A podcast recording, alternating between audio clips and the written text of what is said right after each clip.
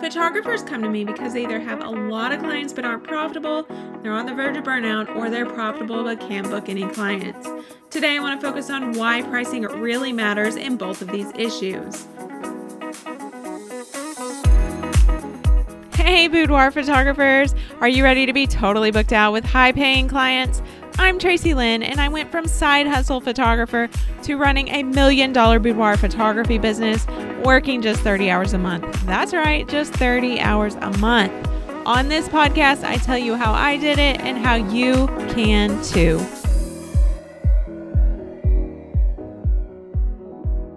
Hey there, and welcome back. As I just said in the intro, photographers come to me for coaching for one of two reasons. Either they have a lot of clients, but they're not profitable, and they're on the urge of burnout, or they're profitable but can't book any clients. And today I'm going to focus on why pricing matters in each of these issues and what you can change to start seeing some positive results in your business. And first of all, we all start somewhere, and it's okay if you're priced lower, just differently than what I've recommended, because any pricing strategy can work as long as it's built to help you hit your goals. But sometimes what you need is just a mindset shift to make the changes to actually become profitable and book out your schedule. I've talked about it before, but I used to charge 25 to $100 for a session like really early in my career because that's what I saw other photographers charging. And as you can imagine, I was spending a lot of time working and I made no money. I knew I wanted to replace my dental hygiene income, but it wouldn't happen when I'm charging that little. After some education, I revamped my pricing and I jumped in with both feet to in person sales sessions. It took some time and I made quite a few mistakes that we are going to talk about later in this episode, but now my business is profitable, sustainable, and I don't have to work nearly as hard as I used to. So, let's talk about the five pricing mistakes that I see most photographers make. And by the way, if you're making these mistakes, it's totally fine. We can fix them. It's just going to take a little bit of strategy. The first mistake I see a lot of photographers making with their pricing is just following the crowd. And I hear this a lot. Photographers in my area are charging only $200 for all digital files and an hour session on location. First of all, just because a lot of photographers are using the all digital model, that doesn't mean that you need to. In fact, because everyone else in your area is using this pricing strategy, I'd venture to say that that's the exact reason that you should avoid it. There's already enough shoot and burn photographers out there. Being full service will help you stand out from the crowd. A lot of clients really don't want the headache of designing an album or ordering their photos. It's a lot of work and they hire you for a reason. They want to pay you, the professional, to take care of that for them. So let's say a photographer is charging $200 for a one hour session, but you want to charge $200 for your session fee, but no images and your collection start at 1,500. The two of you are speaking to two very different ideal clients. So, what that other photographer is charging shouldn't matter to you one bit. The second mistake I see a lot of photographers making is that they want to be all inclusive. And I hear this one a lot. Usually the excuse is the photographer doesn't have time to do in person sales or IPS for short. And maybe that means all digital packages to them, or maybe it means that they include the session fee with the purchase of a collection, usually including an album, and usually they just let their clients pick the photos online on a gallery. And first of all, this can be a very intimidating price, even if it includes everything. Second of all, from my experience, when you send a client a gallery or let's say 60 to 80 images, they are so overwhelmed by what to pick that they'll either take days or weeks or they just never actually choose their favorites. So, sure, you saved one hour by not needing to do the IPS session, which can which could be completed over Zoom in your pajamas. But you've also got work just hanging out over your head for who knows how long, you know? I want to encourage you to consider in person sales so that you can complete all your work in an efficient manner. But I also want to encourage IPS because to charge the price you need to charge to run a profitable photography business, well, you definitely need to be full service. I'd also like to encourage you to let them experience what you have to offer because you scare them with the big price tag, so it's going to be easier to book.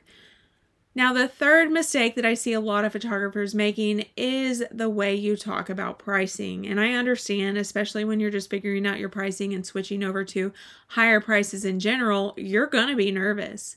Unless you're just a really great actress, you're not going to sound super confident until you get that first booking under your belt, at least.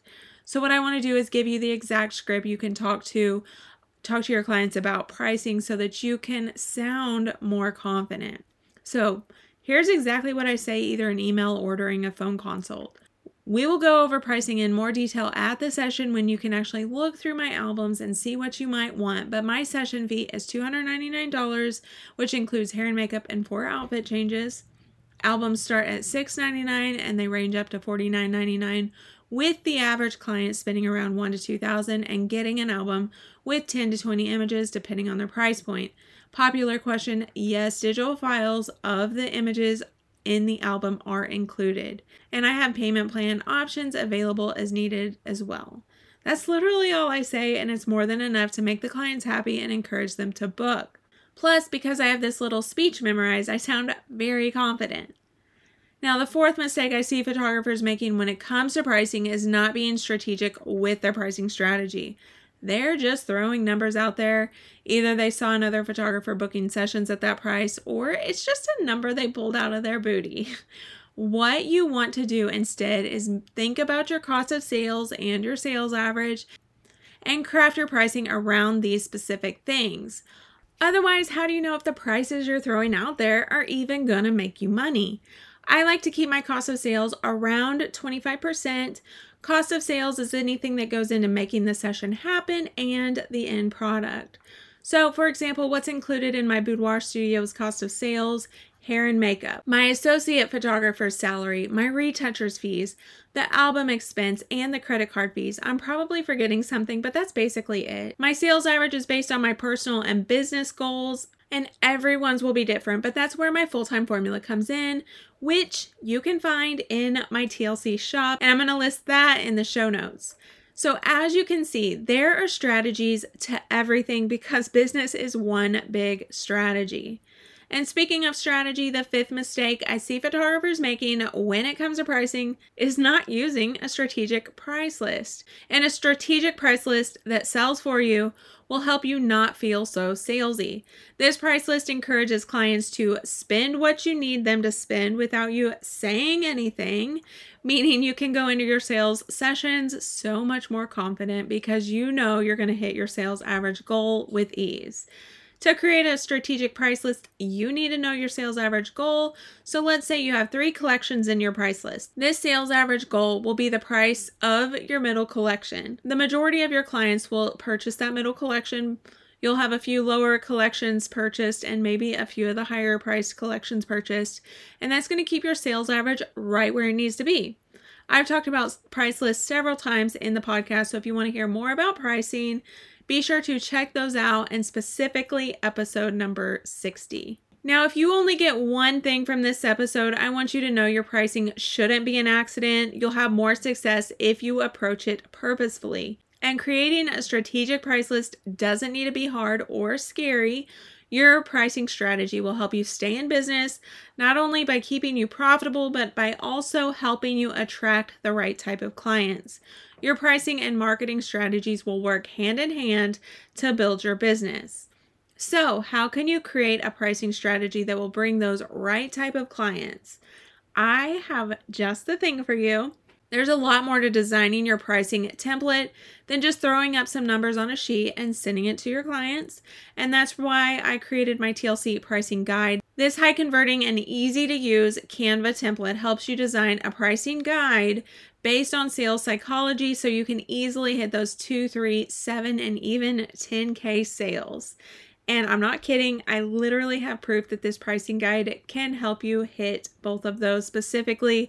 If you want to know how this pricing guide can help you hit that, go listen to Chelsea's episode about how she had a $9,500 high sale. To make this template even more user friendly than it already is, I've also included a five minute instructional video.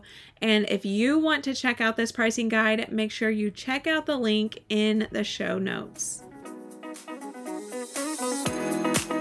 Thank you for listening to this episode of Sustainable Freedom with Boudoir Photography. Please be sure to rate and follow so that you never miss an episode. They drop every Thursday and they're always full of super actionable information for you to apply right now in your boudoir business. Until then, make your next shoot your best shoot.